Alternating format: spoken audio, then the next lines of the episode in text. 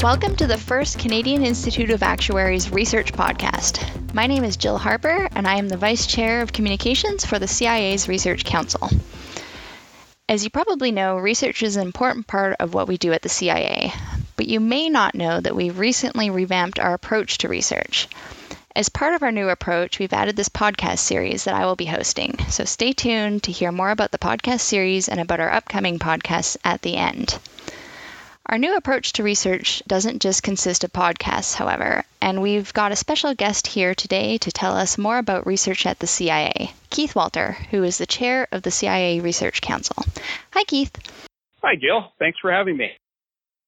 Thanks for joining us. Let's just dive right in. Can you start by telling us a little bit about yourself?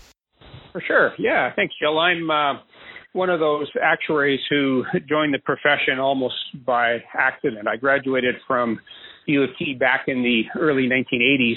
I did a computer science degree. I was very interested in computer science. Remember, this was the decade when technological breakthroughs like the Apple computer were making a big impact on the world. I was seriously becoming a computer science specialist but I'd done a few actuarial science courses along the way. And when I graduated and started looking for a permanent job, I was very pleased to get offers to join actuarial student programs at some life insurance companies.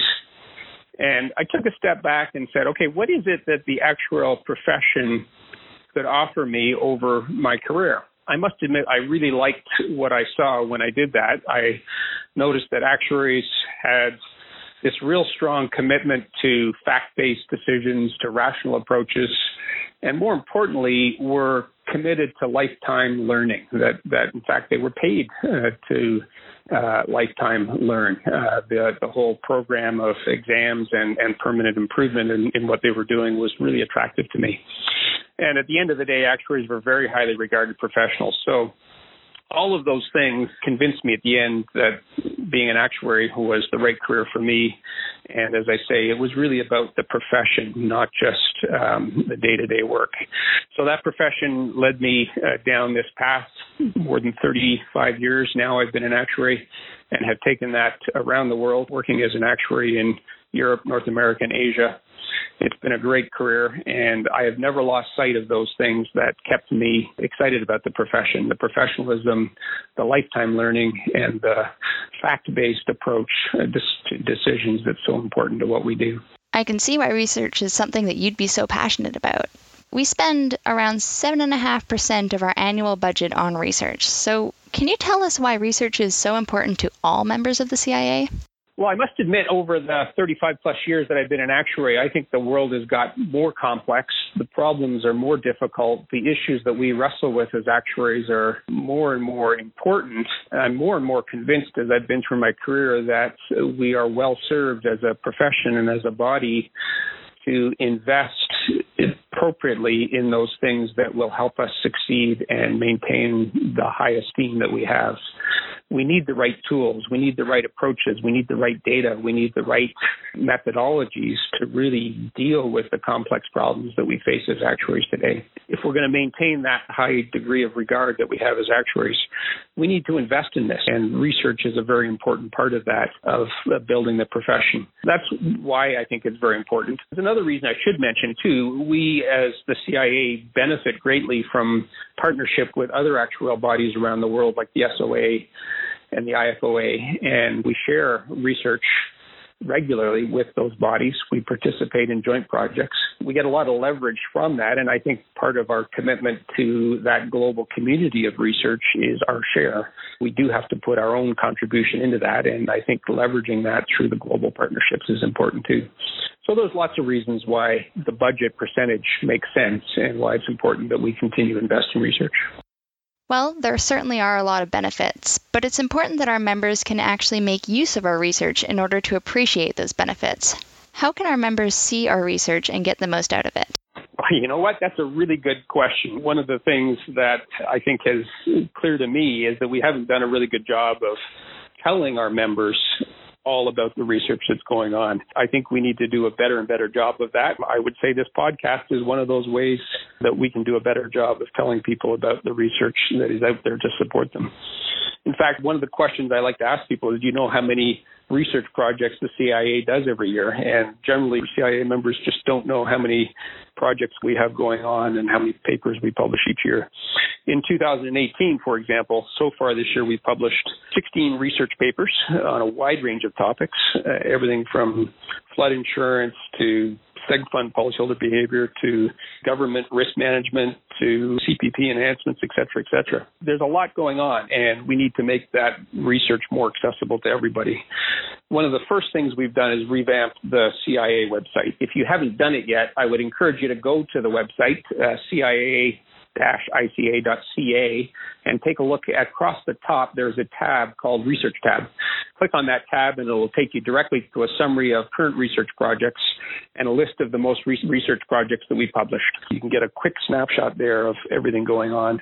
Take a look at it. There's lots going on there and would love to uh, have you engage more and more in, in what it is what we're doing at research. That sounds like a ton of material, but it also sounds like a ton of work. How do you get so much done? And how does this look under the new council? That's a really good question, too, Jill. And the truth of the matter is, nothing happens without volunteers. We are very reliant, as all of the CIA is very reliant on this great pool of volunteers who support the work that we do. The Research Council now is supported by two permanent committees. We have an experienced research committee, which is looking after overseeing all ongoing research studies and an academic research committee that is engaging with and partnering with the academic community in Canada. So we have the Research Council, two standing committees, and then for every project that we do, we recruit and look for volunteers to form what we call a project oversight group or a POG. And um, these POGs are made up of professional CIA actuaries and other professionals who have a special interest in that project and who can provide their experience and expertise to that specific project and then it disbands at the end of it. So it's a temporary oversight group set up to guide and help the formation of a research project. When you add up all of that, you can see that there's lots and lots of volunteers needed, and we have lots more work to do in 2019. So we're always looking for more volunteers. If you haven't uh, thought about volunteering for research, why not? Put up your hand, and let us know about it, and we'd love to include you. That sounds great. And the project oversight group sounds like a really easy way to get involved. That's right. They are, Jill. It's very easy. If you have a special interest in any topic, um, there's usually a research project going on in that area. It's a great way to get involved quickly and for a limited time frame. Great. And of course, as I mentioned, part of our new approach to research will involve these podcasts. We will be doing these periodic podcasts going forward to introduce newly published research projects and also to make important announcements like this one. Our goal is to give members an easy way to learn about research that we're doing so that they can get the most out of the huge amount of valuable material and information that we have. Our next podcast will be about the recently published Canadian Segregated Funds Project. Can you tell us a little bit about that, Keith? Yeah, sure, Jill. This is a really interesting project. It's the first ever study of policyholder behavior in Canadian seg funds. It was done together with LIMRA, so uh, collected data on all the Canadian seg fund suppliers and did an analysis of policyholder behavior. It's a really important, really exciting project. Please join in for the next podcast. It'll be a really good one. Fabulous. Thank you, Keith. If you have any comments or suggestions about anything relating to research, please drop us a line at our website. Go to www.cia-ica.ca and navigate to the research tab on the top. We'd love to hear from you. Thank you for tuning in. We hope this has been helpful and inspiring. And thanks again, Keith, for joining us.